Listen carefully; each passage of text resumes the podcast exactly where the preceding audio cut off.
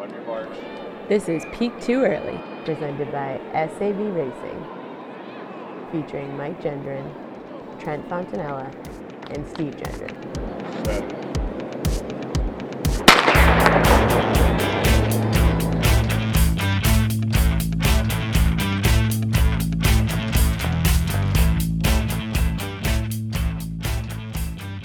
Hey everyone, and welcome back to Peak Too Early, the greatest running podcast in the world. The podcast where three washed-up distance runners reminisce about the glory days and talk about what's happening in the sport of distance running.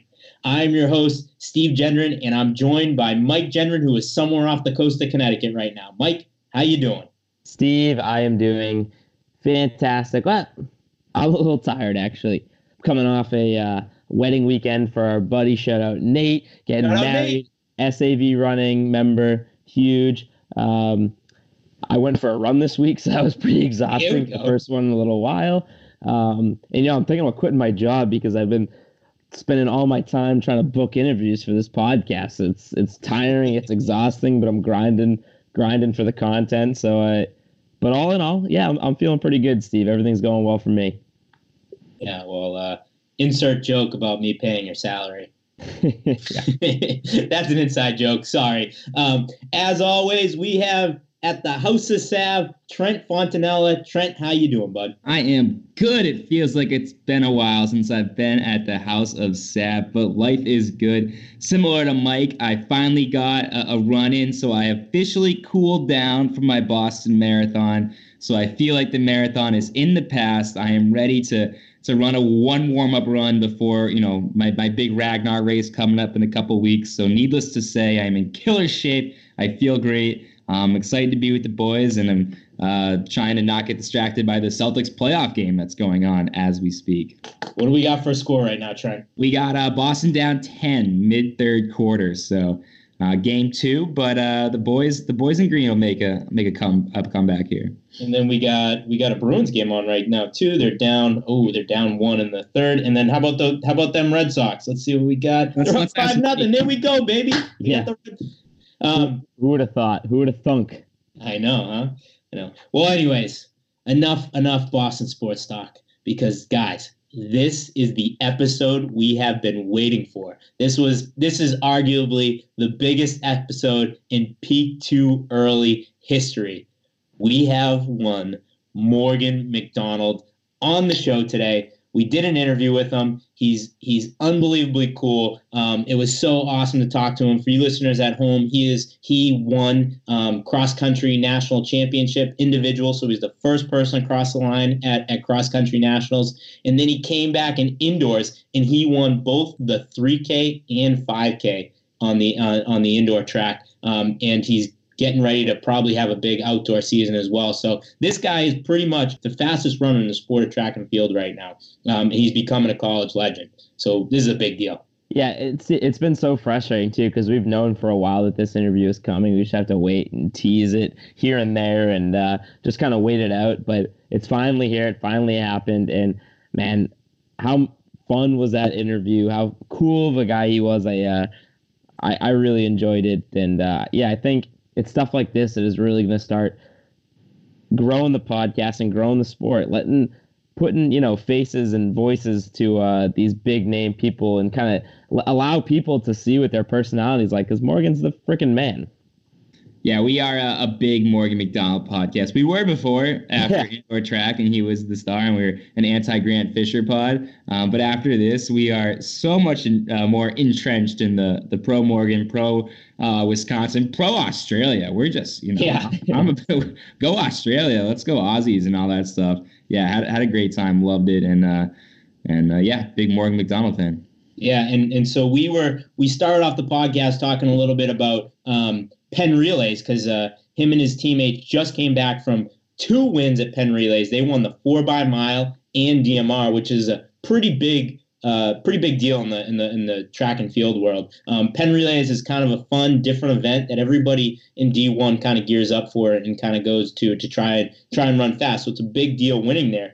But we have to go on a little bit of a rant right now, because one of the things we're trying to do on this podcast is we're trying to grow the sport of track, the sport of distance running mainly. And, you know, part of that is being able to watch what's happening. And guys, I couldn't find a clip of any races at Penn Relays anywhere. I couldn't even find a little clip of people crossing the finish line. Apparently, Morgan had a crazy finish in the 4x mile where he outkicked the guy at the finish line. I couldn't find it anywhere because what's going on with this? What's going on with track and field? Why can't we find clips of this?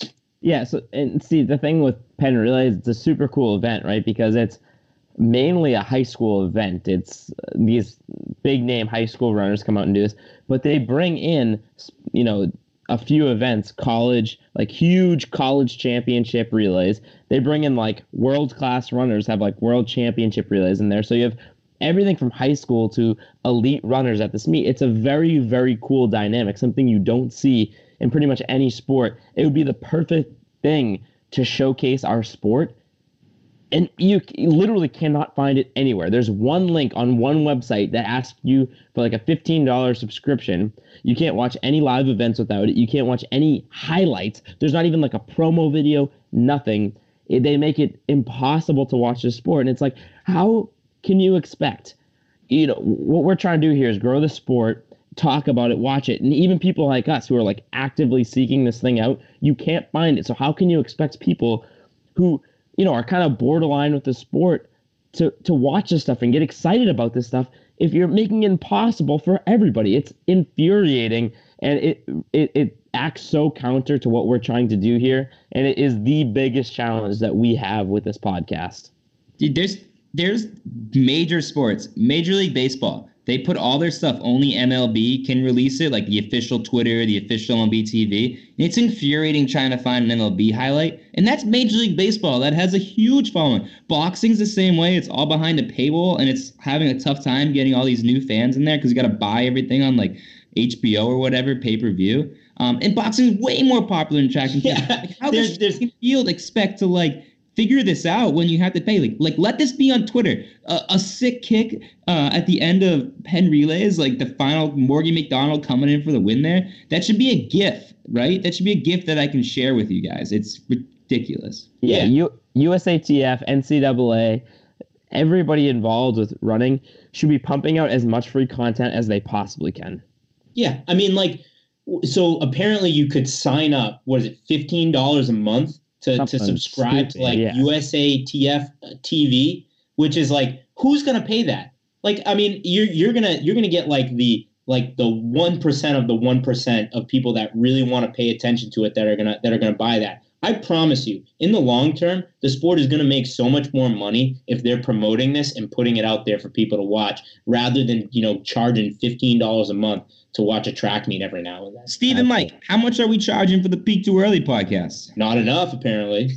I would love to charge $15 a month. No, so Trent brings up a good point here. So with what we're doing, whoa, here, right, thanks, and Mike.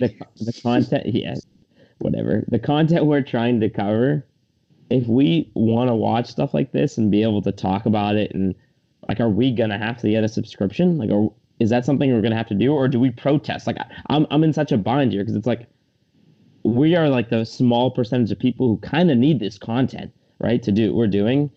But I also want to protest them because screw them for what they're, you know, holding back from us. So it's like, I don't know. We'll have to figure that out. I mean, Morgan was joking around. We were kind of brainstorming. I don't want to spoil too much of the interview, but we were brainstorming ways to get people to watch track and field, and he said, well, maybe we could do it at halftime during one of the football games. It's like, that's the length we're talking about to get people to watch this sport, and we can't watch one of the biggest events online, or even not even like watch it live. I'm not talking about watch it live. I'm talking about just see a clip of it after the fact.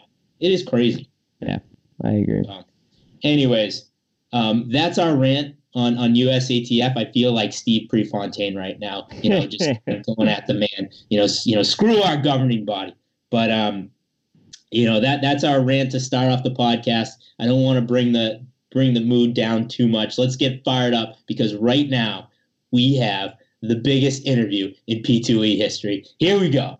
Oh, but now he's got Grant Fisher right there behind behind him, who finished fourth last year. Joe Kleckner losing contact.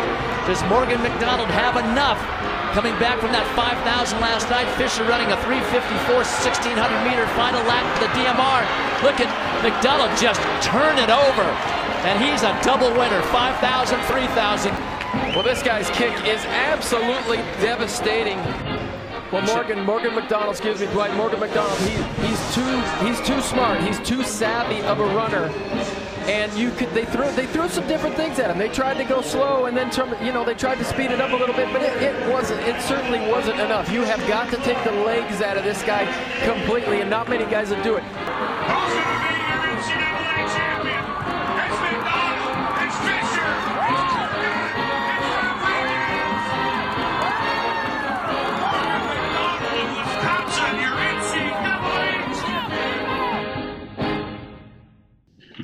It's my pleasure to introduce the baddest man in the sport of track and field. At this point, he has too many accolades to list, but he's the reigning NCAA champion, your reigning 3K and 5K 2019 indoor champion, and most recently, he's the 4x mile and DMR Penn Relays champion, and NCAA legend, Morgan McDonald. Welcome to Peak Too Early. Thank you very much, Steve. It's good to be here. I'm excited. Congratulations on your wins at Penn Relays. That's awesome, man. Yeah, that was thank you very much. It was a fun trip. It was my first time there, and it was I don't know if any of you guys have been there before, but it was one of the best meets I've ever been to, so it was awesome. Yeah, man, it sounded awesome. I was looking, you know what? It's impossible to find video clips from Penn Relays online. Why does the NCAA make it so hard to find video clips? Well, I think a meet like that is tough because there is like the rights and stuff to it, and so that one was streamed on the USATF.tv website, which I don't think anyone has a subscription to. So I don't know how anybody watches anything on that. But yeah. that's where you got to go to find it, unfortunately. Yeah, I saw that they wanted to charge me like $15 just to watch a highlight after the race had already happened. So yeah, I saw that the times. You guys won by like decimals of a second, and I wanted to see the finish, and you can't find it anywhere on the planet. It's ridiculous. No, it's really annoying actually, but it is what it is. Morgan, so over obviously this past year, you've had incredible success as an individual, and cross country champion, 3K, 5K champion. But what is the difference for you when it comes to like winning championships as a relay team versus winning as an individual? Yeah, I mean, the relays are they're just so much fun. Like, it's just a very different, kind of like a different atmosphere. You have that team around you more so, and it's just like, you're just working together, and it just makes it that much more cool. It is more similar to like a cross country meet where you really have all these guys around you that you feel like you're more racing with. And the best thing is probably like the shared success, because that's really the funnest part. I always get jealous of like the other teams here at school. Like, for example, like the women's hockey team are national champions, and I'm just like, damn, like they that's like their whole team. Like they get to like all celebrate that together and all like enjoy it, and they all achieve this one thing together, and like it's so cool to like, that looks so much fun. And so when you win an individual title, like not to take away from it, you don't really have that the same thing. Obviously, like all the people around you contributed to it, and like they can also like enjoy like the kind of rewards from that, but it's still not the same as actually winning it as a team. And it's just, it just feels so good. Well, I'd love to put that on a quote card. Morgan McDonald's jealous of the women's hockey team. I am. They have fun. I'm pretty jealous. Listen, I've known some women hockey players in my day. They have fun, man. Let me tell you. Yeah. All right, Morgan. So you had the big win this weekend. What's next? What's on deck for outdoor? What are your goals? Do you have specific time goals? You got place goals? I know you're obviously gonna be gearing up for nationals. So what are you looking forward to for the rest of the outdoor season? Yeah, so I don't really have too many time goals like in my head right now. It is all kind of just racing place goals, I would say. So looking at the rest of the NCAA season, we have Big Tens next week. Next week. And then obviously there's the regionals and nationals, and just plan to try to win as many as I can. for that. And then looking at post NCAAs, I have pretty decent goals for that as well. I want to try like make the world champs and do pretty well there also. But yeah, it's kind of, it could be a pretty long season, and I'm kind of trying to just take it like one step at a time right now, you know. After your Penn Relay success, are you going to convince your coach to put you on like the 4x4 team at conferences? Like, where do the relays stop now? Yeah, I would love to do that. I mean, I'd get absolutely smoked, but no, if we had a chance of winning it, man, put me on that. That'd be so much fun. I don't know, man. When there's 200 meters to go left in a race and you're in the pack, I don't know. I'm putting my money on you. I'll say that much. We got a little delay here. This is the. Well, I was just saying that. Yes. Podcast has. Yeah, I don't know. Is this my internet? It might be my internet right now. I'm not sure. I'm on some pretty shitty Wi-Fi. I can tell you that. You're freezing. That's quite initials. Yeah. No, but the 4x mile was a really cool event. Like, it is kind of hard to like field a team for that all the time, I feel like, but it was so much fun. Yeah, man. So you mentioned a little bit about kind of looking beyond nationals and kind of what's the next step. You know, after this, you're a fifth year senior, correct? Yeah. What do you think your main distance is going to be after you graduate? Or have you thought that far yet? No, like I would like to focus on the 5K. I've kind of thought about it a fair bit. I kind of like seeing myself as like a 5K runner, though 5K is like hurt a lot and like really hard to do. So I like to run the 1500 as well. So I think like while I'm still relatively younger athlete, I'd like to focus on that 5K and the 1500. And then as I get older, kind of make that more classic like progression, like moving up to doing some track 10Ks and then eventually more road racing and perhaps a marathon. See how that goes. Nice. I would recommend against the marathon. Yeah. Marathons are the worst. I would say that. So all three of us actually just ran the Boston Marathon. Oh, okay, I was going to ask you about that. Yeah, we ran it and we did it for fun. Mike and I chugged some beers out there, which I definitely don't recommend doing. It hurt a lot, but we had a blast out there. No, that looks so cool. I've heard great things about Boston. Like my mom runs marathons and she's run that one a couple of times and she said it was awesome. I didn't realize that it was like because it's on is it like Patriots Day or something? Like yeah, just like a big celebration for the whole town. Like that looks so cool. The whole city shuts down. Yeah, dude, they made up a fake holiday so people could drink and watch people race. It's awesome. Yeah, it is awesome. It is very cool. It's the closest that guys like us will ever get to, you know, being a celebrity with just thousands and thousands of people lining the streets cheering us on. So it's pretty cool. That's the thing. Like me and some of my teammates were at Penn Relays, and like we're so impressed that like a track meet is able to get there. Like on Saturday, there was 50,000 people there, and we're like, how did this happen? And so we're thinking of ways to like how like say back here in Wisconsin, like we could have a track meet and have people go to it, and it's just like so hard. And we were like, it'd have to be on like. They'd have to like put a track at the football stadium and like at halftime they like run a race or something. That's a bad idea. That's kind of what a lot of what we're trying to do here, right? Is create excitement outside of, you know, you have your diehard running fans and the guys who are gonna subscribe to Flow Track and the guys who did get their USTF, paid $15 to watch you run this past. Those diehards are always gonna be there, but we're all about trying to figure out how do we get like your average sports fan to give a shit about the sport of running, right? And it's like how do we grow this sport? So yeah, we're all about trying to find different ways. We've thrown out some crazy ideas on this podcast, but I mean, like, what do you guys come up with? You guys got any good ways to try and grow this sport? Yeah, we're finding it difficult to like get a big crowd for just like running in itself. So we really were going for the route of like trying to find like other things we can attach it to, and similar like the Patriots Day, like I think that is like a really good way of doing it, because that's like, I don't know if you guys have ever been to Drake Relays, like that's kind of what they have going on there is like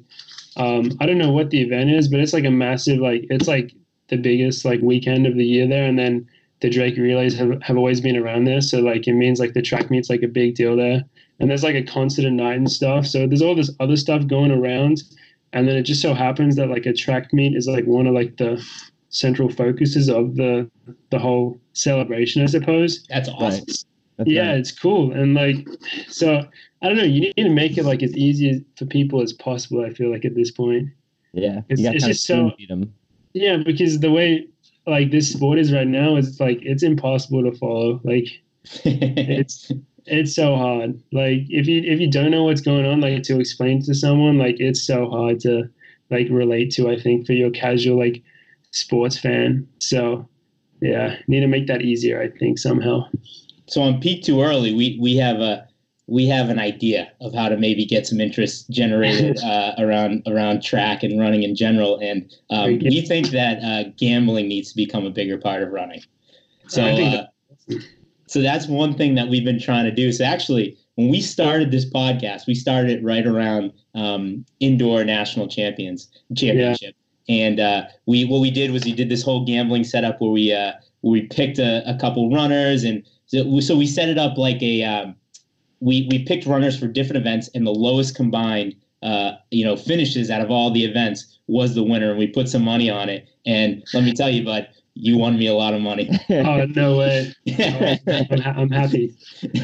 So after indoors, we were like, so we wanted to make sure, I mean, all three of us, we're former college distance runners, and we hadn't been paying a ton of attention to sport. So we're like, how do we get people interested? And we came up with this idea, and I'm telling you, man, ever since we started doing this, we've been hooked. Yeah. Yeah. I mean, that does make a lot of sense if you think about it. Like if you compare running to like horse racing, I'm sure you guys have like spoken about that a lot, but like, yeah, like people care about, like, there are people who like are actually into like the sport of like breeding horses and all that stuff. But most people, they don't know anything about that stuff. Like they're just there to like have fun and like put some money on it. And like, I don't really see why track should be any different. Like, yeah, I mean, it's legal now. So Morgan, on other sports, go ahead, Trent. Steve hit it big with you killing the 5K. Mike hit it big with you killing the 3K. I actually took Wisconsin in the DMR, thinking that would be my number one number right there. So what happened, man? You lost me a bunch of money with the DMR. You should have sent me a message. I could have given you the inside. Nah, we got in big trouble for that. Well, that's true. Now that we have the contact, I might have to hit you up for some insider trading. Yeah, we could get in a lot of trouble there. Can we break down the fifth year? So I did a fifth year in college, coming back to run cross country, and it was the best decision I ever made. It was literally the best year of my life. You're back. You feel like you can just totally focus on it. When did you decide to do the fifth year? Was that like early on? Was there an injury that spurred it? And how awesome has fifth year been? So it's kind of weird for me because I always just assumed that I would do 5 years. And like, I can't tell you exactly why that is. I think like when I looked at a lot of runners coming through, like particularly Wisconsin, like the good guys always tended to do 5 years. And so I kind of like assumed that like, that's what I would do. And then I kind of assumed everyone else would do that as well. But it turns out, like, no, like, not everyone does 5 years. Like, it doesn't make sense for everyone. But so my freshman year, I ran cross-country and indoors, and I did pretty well. And then I redshirted outdoors, and I wasn't actually injured or anything, but I was just, like, by that time I was, like, a little bit, like, mentally burnt out. And honestly, like, I just wanted to like party a lot and stuff and just enjoy being a freshman. Yep. And so like, that was kind of a tough thing for me towards the end of indoor season. Like I started not enjoying it as much because of that. And I think my coach, like Mick Byrne, I think he's like one of the only coaches that would like, that really understands like us athletes as like people and like is like normal college students. He understands like those pressures and stuff. And like, it's not like he was happy about it or anything, but he was like, yeah, I think it's right for you to like redshirt this season. And he kind of like let me do my thing for like a month or so. And then we got back to work after that, and it turned out pretty well. But yeah, so since then, like I always expected to do the 5 years, and yeah, I've had a similar experience. Like it's been so good. It's been a lot of fun. The sacrifice of partying freshman year just, comes up big for your fifth year. Yeah, I had to get it out of the system, Right. Hey man, so I did want to ask you a question about, I know we kind of touched a little bit about on what's next and, you know, what events you're thinking about, but just curious, and, you know, I don't know how much you can talk about this, but for somebody like you, what's the process of like, searching for a brand and trying to sign on with a brand? Like, when can they start talking to you? Like, are those talks already happening? Yeah. I probably won't talk about this a ton, but I will tell you, like, you can start talking to people already. Like, there's a lot of rules and there's a lot of like confusion about the rules, and like you can actually like pretty much you can talk and do whatever. It's just that like the main rule is pretty much like you can't make any agreements, like verbal or written or whatever. But you can definitely like start exploring options. It is difficult to do that though, because the way the like sport is set up is like you kind of need an agent to do that for you, because they have like all the contacts and stuff, and you can't have an agent until you're done as well. So it is difficult to do too much with that, but it is something that I have like started looking into, and like I'm pretty lucky. Like the position that I'm in, I'm able to have like a few different options, and I'm not really sure what I'm going to do yet, to be honest. It's really tough. It's exactly kind of like just like when making your decision for college. Like, yeah, it's like, it's not like there's a right option and there's a wrong option. It's like, there's a lot of different right options, and like, you wish that you could like do them all. And it's just a tough choice, you know, to try work out like what's going to work best for you. Yeah. How much does like the product play into it? Like how much you like the shoes and like the product, does it factor in at all? It does a bit. Like, I mean, it does a bit, but I'm not like some crazy, like I'm pretty good, I think, with wearing a lot of different stuff. And it's certainly something that I care about. Like, I'm not going to wear, if a brand like doesn't have anything good, like I wouldn't want to be with them. If I'm going to get injured and stuff, like, then what's the point?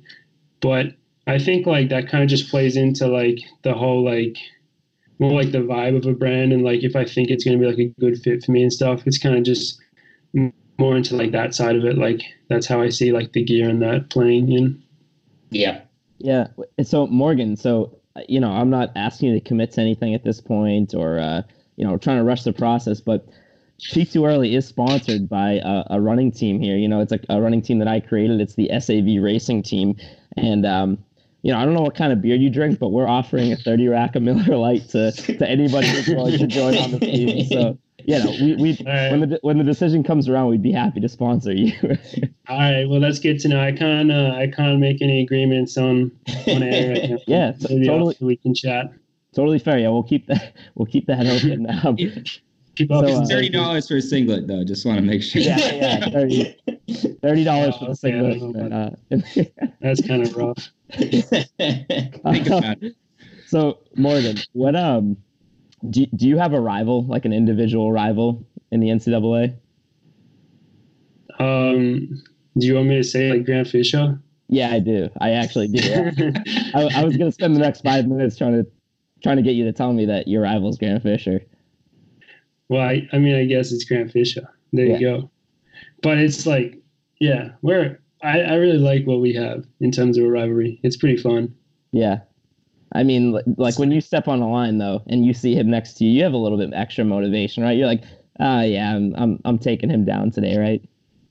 Yeah. So we've always, since, I guess, yeah, for like 4 years, like every time we race, like it's been pretty close. From what I can remember, we've always been on a pretty similar trajectory, and I think we're like pretty similar athletes and people. So, I respect him a lot. I know he's super good, and definitely whenever I step on that line, like he's gonna be like the main one that I'm like thinking is gonna be there at the end and like contesting for that win. And I know he's gonna like push me all the way. So yeah. Yeah. I mean, you've had the upper hand recently, but I don't know if we had him on the podcast soon. Do you think he'd talk crap about you? Maybe. I don't know. I feel kind of bad now, just in case. Yeah. No, I really like him.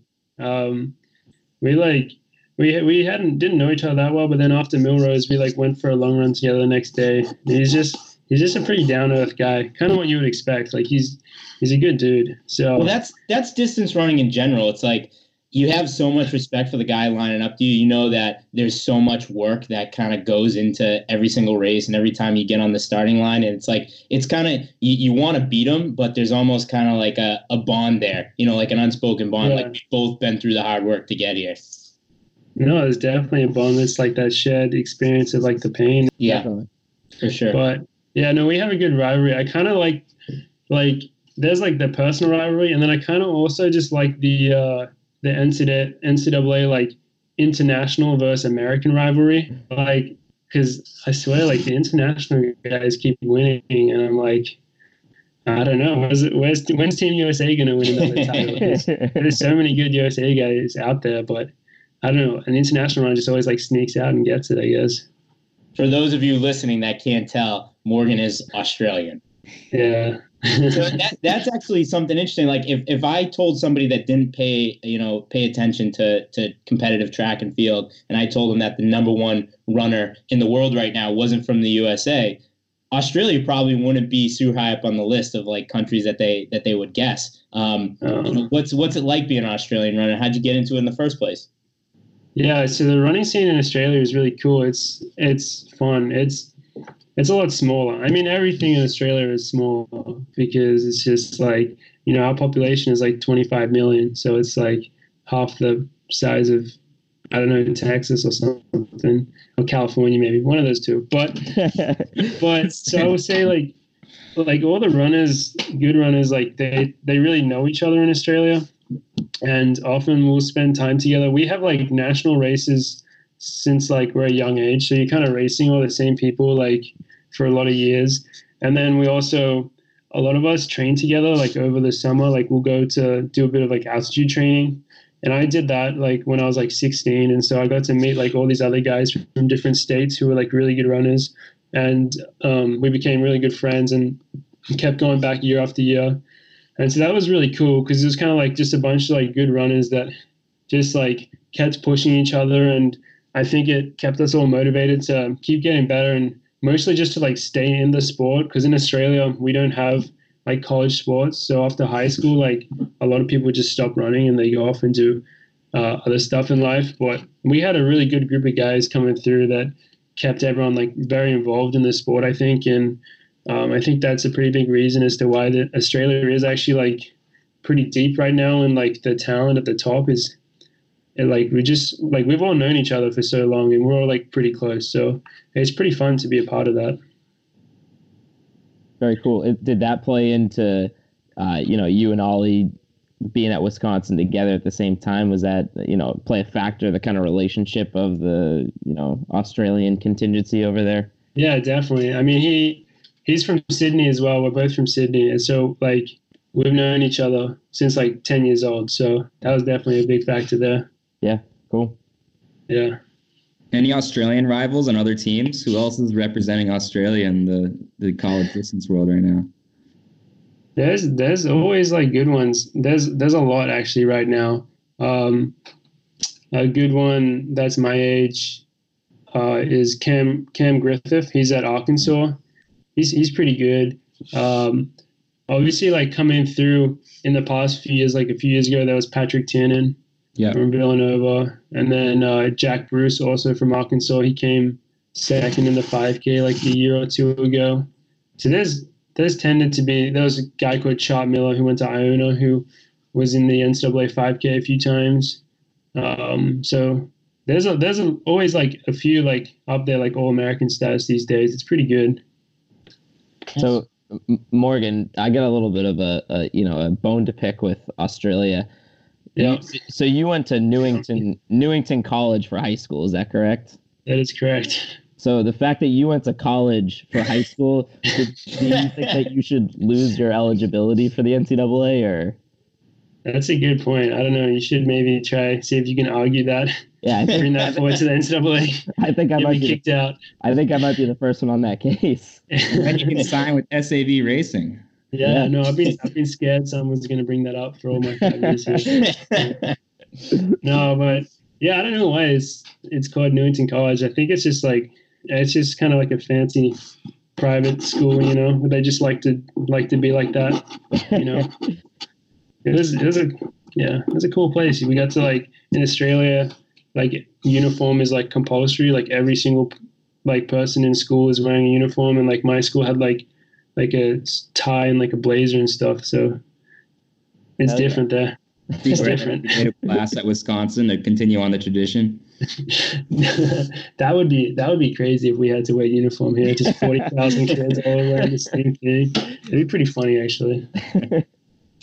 Oh man! So rumor has it you're a Red Sox fan, and the primary focus of Morgan, this podcast is running, but it usually often spirals into Red Sox talk. So how did you become a Red Sox fan? So, like, I will first say, like, I'm pretty much a fake fan because I don't really know much about baseball.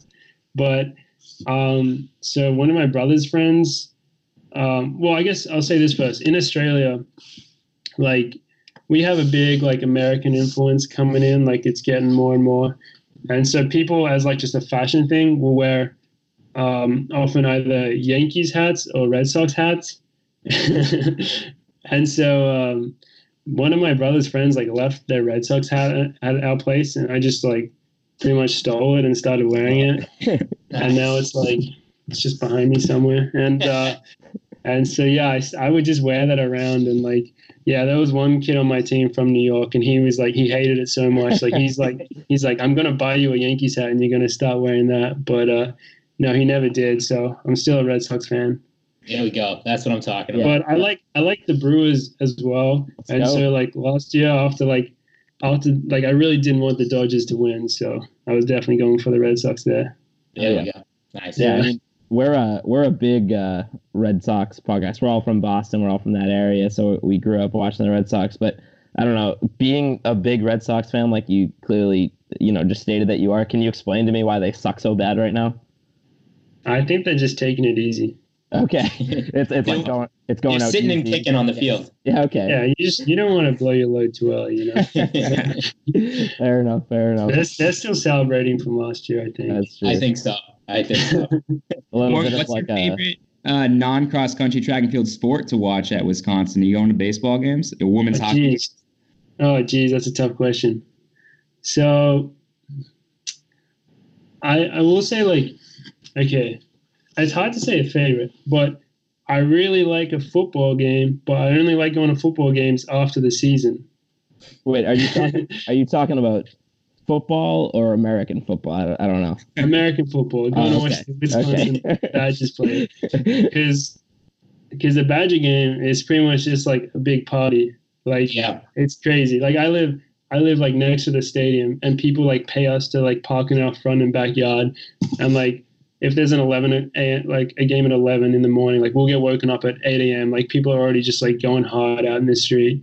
So it's like, it's wild, but obviously during the season, you can't really enjoy it too much. So going to a football game after the season is a lot of fun.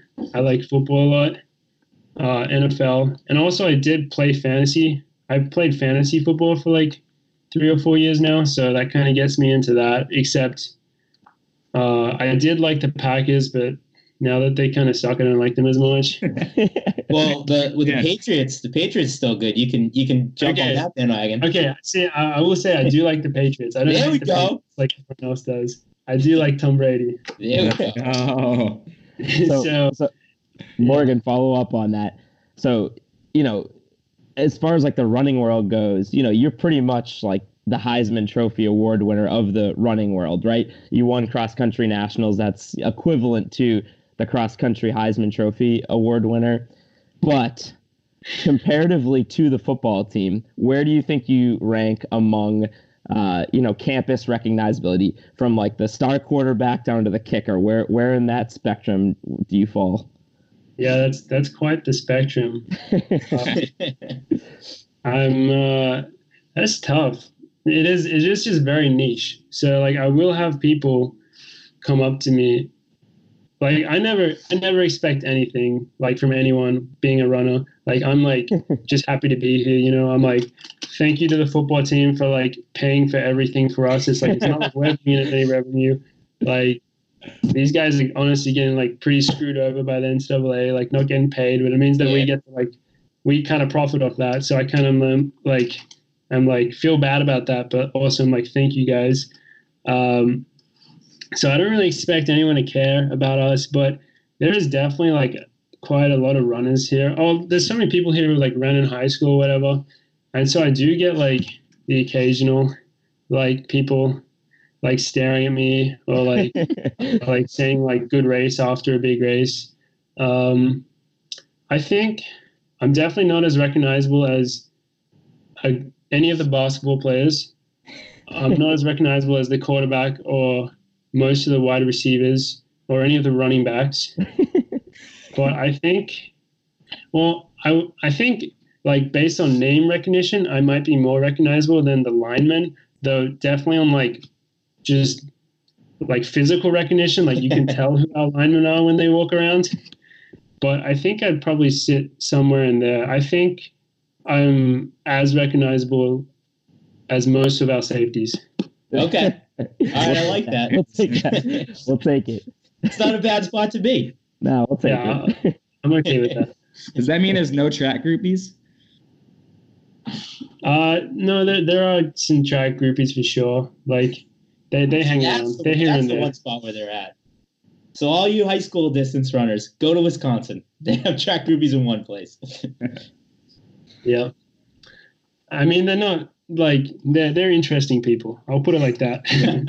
Do they show up to the track parties? Well, do you guys have good track parties? You guys throw some good track parties? No, I wouldn't say we throw a ton. Like we're like a pretty serious team at this point. Wisconsin had a bit of a reputation for being a party school, and we're trying to dispel all those rumors. So on record, I'll say that we are quite a mature, focused team. But I will say that we threw an absolute banger off the national cross. Like it was crazy. Yeah, you bet. If you after you win individual national championship, if you're not going absolutely hardcore that night, then you're crazy, man. You're crazy. Yeah. No, it was. So our house is kind of like the track house. Like it's all like older guys, seven of us in here, and like I don't like throwing parties just because I hate to clean up. But this is when we were just like, fuck it, like let's do it. And because like there was a bunch of teams that were still here and stuff, there was just so many people. Like it was ridiculous, like how many people here. And our house is not that spacious, and it just got absolutely wrecked. Like we have like our bench like in the kitchen for like the table, and it's like built into the wall, and it got physically ripped out of the wall and like thrown outside. Like it was like, and there was just so much like alcohol like everywhere, just like all up on the roof and stuff. Like the sound system just got broken. Like our screens got like punched out. Freaking Rory Linkletter stole my chocolates. Like it was terrible. Oh man, well, sounds awesome. Worth it though, yeah. It's good to hear that even like, you know, the elite stars in our sport still get after it occasionally, like the degenerates like us. Yep. No, we try to have some fun, you know. We like, yeah, it's that is a tough thing about it. Like running is a sport where you have to be pretty like focused and pretty on the ball. You can't really have too much fun like some other sports seem to be able to.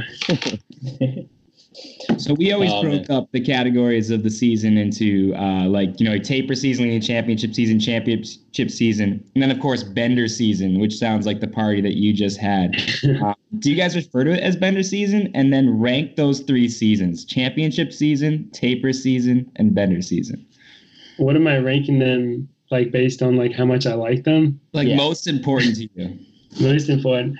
So I'm kind of a bit of a pussy. Like I'm not good at going on benders. Like I'll have like, I'm more the type that's like, I'll have like a big night and then be like that was, I feel so bad. Like I just want to feel good again. We have had teammates like in the past who like just go on the crazy benders. I'm so impressed. And like, I don't know how they do it, like how they just keep going the next day. So with that said, let me think here. I think that Well, I think I have to put championship season at the top just because it is championship season, you know? I agree. Sound like I'm a true champion. But then, like, taper season, I mean, we don't really taper anyway, so, like, that can go at the bottom. And then, so that means that the Bender season is right there, in smack bang in the middle. Good job. Right, nice. That's respectable. Respectable order. Yeah. So we don't want to take up your whole night, Morgan. We do want to end on a little bit of a game that we call Down the Home Stretch. We're going to ask you rapid-fire questions. So, Mike, do you want to kick off Down the Home Stretch? Yeah, so I'm going to throw 90 seconds on the clock here. And our topic tonight is Australia. And we are just going to ask you as many Australia-related questions in 90 seconds. All right? So here we go. All right, so I've been to Australia one time, and I went to one cricket match. Who knows more about cricket, me or you? Me. Okay. Morgan, who's your favorite athlete? Matthew Delvedova, Andrew Bogut, or Ben Simmons? Delvedova. What track event could a kangaroo beat you in? If there was like a 100-meter boxing match. Okay. Morgan, as an Aussie, do you like it when your fans root for you? Yes, I love that. Okay. Morgan, is there a down under time conversion because you're so close to the equator? Do you have to add like 4 seconds to every mile that you're on there? I always say it actually goes the other way. So you're faster than we ever thought. That's awesome. Yeah. I don't know why, but I'm just going to say that. And that interview with Morgan McDonald was brought to you by Miller Lite. Great taste like spelling.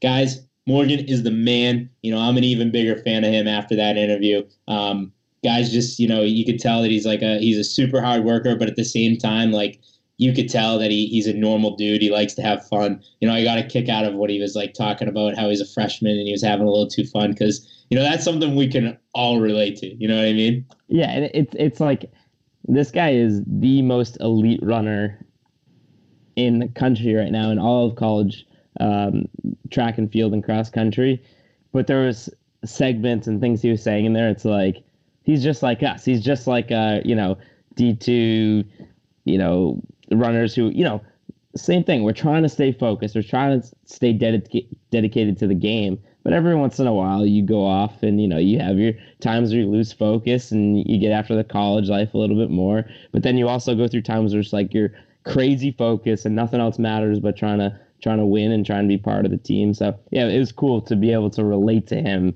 in that way. That's pretty much the only way I can relate to an athlete in that way. Yeah. It almost made me feel like more of an elite athlete because it's like, because I did have a few benders in there. Didn't, you know, doesn't mean I totally suck because other people can do that. So it was fun. It was really cool to talk to someone who could have shared experiences to an extent, but like blowing all of our experiences out of the water, at least performance wise. So that was definitely a great time. So I wanted to say that, you know, I think that interview is a perfect example of like what this podcast can be and like what we're trying to do. Like we want to hear about like the stories and you know, what it takes to be an elite runner, but we also want to, you know, make them, you know, seem like normal people and like normal college kids and kind of relate to us and put a personality behind, you know, the face and what we're just seeing on the track. So, thanks again to Morgan for coming on. Like I said, guys, the man. I think you may have heard that podcast cut out at a weird time. That's because the recording stopped somehow. So the way this works, we're recording on a different computer in a different room while I do it, while we record this on my main computer here in my office. And when I left to go make sure that everything was going smoothly with the recording, after the interview, I went upstairs to check on the computer and the recording was gone. And I had a panic attack for a second. Luckily, 99% of the interview recorded. We just lost a little bit at the end. Yeah, Steve, I mean, we're a lot of things, right? Like, we're mediocre runners. We're, at best. We're slightly above average podcasters, getting better, right? I mean, like, in a lot of categories where I'd say average to above average. As far as technology goes and all the IT crap, we really, really are not great and suck. But you know what? It is what it is. You can only be so fantastic at so many things. And I don't think it affected the interview and the awesome stuff Morgan was saying. So, you know, we'll live with it. I'm kind of excited about the fact that it cut out. That means that only us heard those this complete bombshells he dropped in the last 45 seconds when it went completely off the rails. That's true. Nobody knows that crazy stuff he said. Man, what he said at the end of that interview blew my mind. Oh man, that stuff he was telling us. Oh geez, it was wild. No, but honestly. Hats off to Morgan for dealing with our shit and our stupid ass questions and just the crap it gave. And we went through some serious segments of that interview, but there was a lot of it that we were just throwing absolute garbage crap at him, and he just took it like a champ. And yeah, it was great. All my questions were fantastic. You can see it yourself. Oh man. Well, good stuff. Yeah, he said stay in touch, so maybe we might have Morgan back on one day. So thanks again to him for coming. We had another important event in the world of distance running. We had the London Marathon this past weekend, which is, among the top marathons in the world. It's probably a small step below Boston, right on par with Berlin, New York City. So major event, and some interesting things shaped out. We had some really, really fast times out there, didn't we, Mike?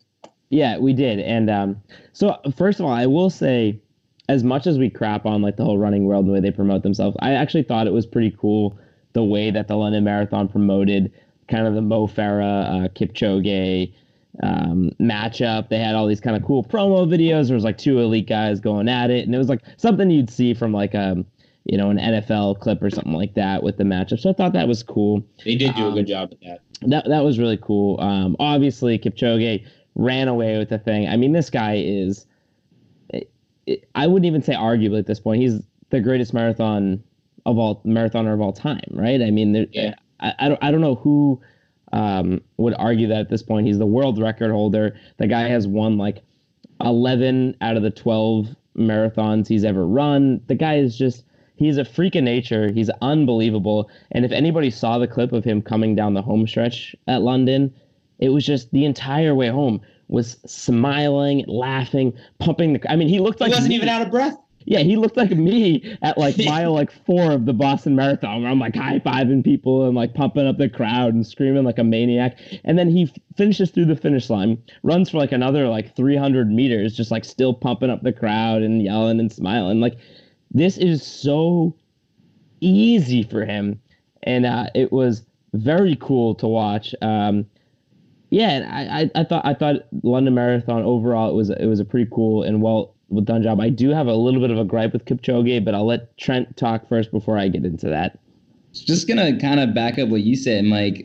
Great job marketing. Great job getting the two big names in there. After Boston, I wasn't ready for another marathon. Boston feels like it was just yesterday, and maybe that's because we ran it. But I also just be thinking because it is, it's also our backyard. But it's such a huge event. It's such a fun event that when London comes around, it's whoa, we just had an elite marathon. But I think London did it right.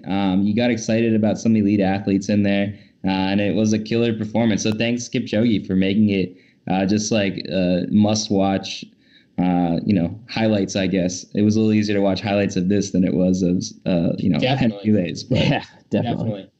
Before you go off on Kipchoge, I do want to give a shout-out to Mo Farah because I'm always so unbelievably impressed when an athlete or a runner is able to perform at the highest level, going from, the 5K to the marathon. I know we were giving Galen Rupp a little crap in the last podcast, but he's another guy that was able to do it. So to be able to be one of the best in the world at something from the 5K to the 10K all the way up to the marathon, I'm always super impressed with that. And the fact that he was able to get out there and do it after he, fell on his face and just completely ate shit on that treadmill at the expo. Another, also very impressive. Yeah. All right. So, and I'm not trying to hit Kipchoge too hard here, right? Because again, I've already declared he is the greatest marathoner of all time, and I truly believe that. But, Steve, Trent, why is Kipchoge so afraid of Boston? I was just going to ask why the same thing. Why is he so afraid of Boston? He's won some of the, you know, the most elite marathons in the world, and, you know, he spreads it all over the place. Guy has never stepped foot in Boston. He's never done it. And I don't know. He seems like a guy who would thrive based on, you were just talking about it, his finish there. He plays up to the crowd. This should be a premier event for him. I have a theory, guys. What's that, Steve? I have an idea, and I don't like throwing out these accusations. It's not, you know, I don't think it's good for the sport to be saying this, and I don't want to knock down somebody that I want to be great. You know what I mean? I hate it when people play the cheating card. But I do know that Boston is among the stricter drug testing marathons in the world. They have the most advanced, strictest drug testing, you know, system and procedure out of any of the major marathons. So it just kind of begs the question, like, is that a reason he's never come to Boston? Yeah, I mean, and that's going to get people worked up, you saying that, Steve, but I think it's fair. And well, I'll ruffle some feathers, Mike. I'm not afraid. Yeah, absolutely. Lots of feathers being ruffled. And I did read a quote where Kipchoge said something along the lines of, you know, I plan on running all six big marathons by the time I retire. And that's, you know, obviously London, Berlin, Tokyo, Chicago, New York, and Boston. He's run 3 out of those 6, so he has 3 to go. So he did say he was going to run all 3 of them, but it's real easy to say that. I mean, the guy's like 34 years old now. You might be on to something there, Steve. I mean, well, Mike, we didn't specifically say he's going to run Boston. He said some quote like, "Oh yeah, I'm going to run all of them." So you might be on to something. Mike, we also said that we were going to run Boston before we retired, too. Yeah, that's... So that doesn't mean he's necessarily going to run it fast. He just might go out there and run 350 and, you know, have a couple Miller Lights out there, you know? What if he showed up and was chilling and, like, brought, you know, the 6-pack of beers with him on his waist and those little waist water bottle holders and just his chugging? Nobody would know who he was, like, or some would, but most people would have no idea this guy was an elite marathoner. I think he just might be a Yankee fan, though. He's going to show his face, and, like, that information would come out. And literally, if Boston fans knew he was a Yankee fan, they would be, like, throwing eggs at him while he's trying to run and, like, just giving him hell. So that's my theory. I am not going to throw the shade that you guys are throwing. It's a possibility. I don't want to ruin the chances of Kipchoge coming on the podcast to discuss. Kipchoge, I retract my statements if you want to come on Peak Too Early. Just saying. Come on, I'll defend you. Well, there was another big story from the London Marathon, and you can check it out on our social media, either Instagram or Twitter.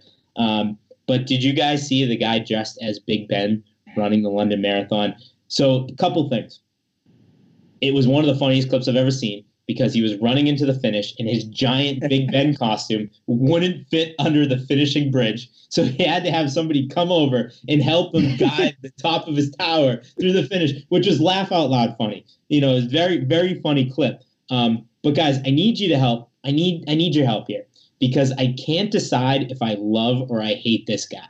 On one side of it, you know, he's in this giant costume and he's making it all about him and he looks absolutely ridiculous. But on the other hand, he's having fun out there. You know, he's doing something different. He's having a good time. Help me make my decision on this guy. I can't decide.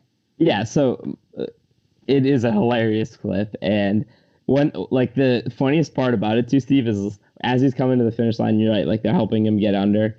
It's not like it takes like 5 or 10 seconds. Like, it's like 45 seconds that it takes to help this guy get him under the, you know, the finish line barrier. And you just see other runners like coming in waves and packs, like trying to finish around him, like squeezing. And you have like employees out there trying. The scene is hilarious. If you haven't seen it, you need to see it. So first of all, yeah, it is incredibly funny. But here's why I like this guy, Steve, and here's why you need to like him too. Because we are so pro enjoying marathons and having fun with marathons and not taking yourself too seriously. And this guy, if this video was taken at mile like 3 or 4, it'd be like, all right, whatever, there's nothing special about it. But it was taken at the finish line. That means this guy literally just ran 26.2 miles in this dumbass, ridiculous costume and was able to finish and then have to go through that struggle. And like the people who were finishing with him, they looked like semi-legitimate runners. It wasn't like he was with like the fatties in the back of the pack. Like he looked like nothing's wrong with the fatties in the back of the pack. We love them. Absolutely not. But my point is, he must have been running it at a fairly decent clip, which is incredibly impressive. And if you can do it, you can have fun with it, you can make a show out of it and get everybody involved and, you know, have an all-time clip out of it. Love this guy. Absolutely love this guy. Oh boy. I got one thing to say, really. That guy sucks. There is a huge difference between having fun at the marathon like you guys had and just having to be the center of attention, being a massive attention whore like that guy was. You mentioned him, like, other people are like dead tired. They're trying to finish their marathon. They're coming through the finish line. And you got this buffoon out there that's taking away all like the employees of the race, trying to get them under while these guys are just trying to finish their marathon. They're trying to get their photo finish. They're trying to get photos the entire way. And there's this massive clock that's like blocking them from them and their fans and stuff. When I see that guy in the race, I just think, what a dick. He's not having fun. You think he's having fun in that suit? He's like 120 degrees, sweating his ass off. Like, he is miserable in there. He only is doing it so he can be the center of social media attention. That's the worst kind of guy. He just sucks. He sucks so bad. The only clip or evidence of this guy was at the finish line, and there's no way that he measured this thing out so that he would know it would be far too tall to cross the finish line. It wasn't about, you know, going viral or any kind of, you know, underground clip. It was just this guy trying to make a scene. I don't think it was all about him. I think he was trying to get the entire marathon. And based on your cowbell, you clearly are so anti anybody having any kind of enjoyable experience at the marathon whatsoever. I don't know what to say to you, Trent. I'm not letting on fun. Just don't ruin my fun. No, you clearly aren't on fun. Oh, so it's all about you. It's all about you. Everything comes back to you. I'm standing up for the little guy, Mike. Oh, yeah. Whatever, man. Whatever. So I'm going to say, now that I've thought about it, I hated this guy. Yeah. Until he couldn't cross the finish line. Once the tip of his tower got stuck on the finish line, he became hilarious. And I completely changed my perspective on him. So I'm going to go with guys having fun out there. I originally, when I just saw him running along, I compared him to like the juggling guys, you know, the guys that juggle when they run. Those guys are the worst. So I was like, oh, here we go, another ridiculous show in the middle of my marathon. But once he couldn't get under the bridge, yeah, I'm all in on this guy. So... I love it. Guys, this was an episode for the record books. This was awesome. I had so much fun doing it. Thanks again to Morgan McDonald. Do you guys have anything you want to leave our listeners with? Mike? Yeah, I mean, I would just say this is only the beginning for us here at P2E. This interview was awesome. Thank you so much, Morgan, for coming on, but it's only going to go on from here. We have interviews lined up. It's only going to get better. So yeah, just let's keep moving this thing forward.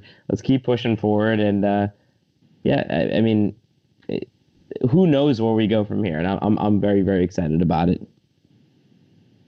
How about you, Trent? What do you got for the listeners? Just gonna need like a sleeping pill tonight. This has been a night of highs and lows. The rants about this jerk in the clock and outfit and not being able to watch the race online have really pissed me off. The talking to Morgan has gotten me so excited about where this podcast is heading and what we've almost already losing the interview with him. Yes. Watching the Celtics lose by 27 points right now is just absolutely bringing me way back down to a bad, bad place. Watching my money just get lit on fire. It's been an emotional roller coaster, but I need a little break and I'll be ready to go for next week. All right, guys. This ends the podcast. Thanks for listening. What a podcast it was. Morgan's the man. Hopefully we'll have him back on after he becomes the 10K and 5K national champion in outdoors. Maybe. We'll see. But I would have run faster, but I peaked too early. Mike, hit me with the Josie. Josie's on a vacation far away. Come around and talk it over. So many things that I want to say. You know I like my girls a little bit older. I just want to use your love tonight. I don't want to lose your love tonight.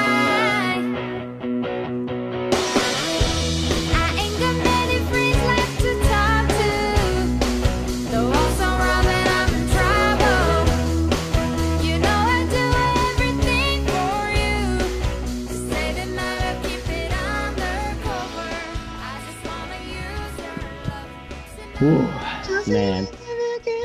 Oh, man. How are the Bruins doing? They lost. Fuck. It's 9:30 at night right now on a Tuesday. I'm drinking. We're all drinking. That week that we have 3 episodes or 3 interviews is going to be an absolute grind.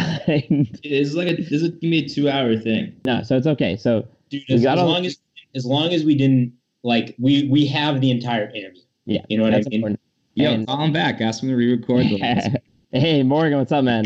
Howdy. Hello. Hey. Sorry about that. We having some technical difficulties. Oh, it's all good. What's going on, man? Thanks for making time tonight. Hold on, no worries, of course. This is the Wisconsin dorm room?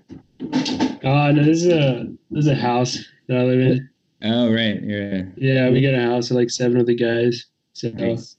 It's kind of messy. It's pretty fun though. Yeah. What'd you guys do at practice today?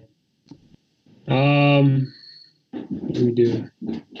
Just 50-minute run and some 200s. It's pretty shitty weather here though. It's cold and rainy. So we suck at technology, Morgan. No, Skype is hard. It's weird, right?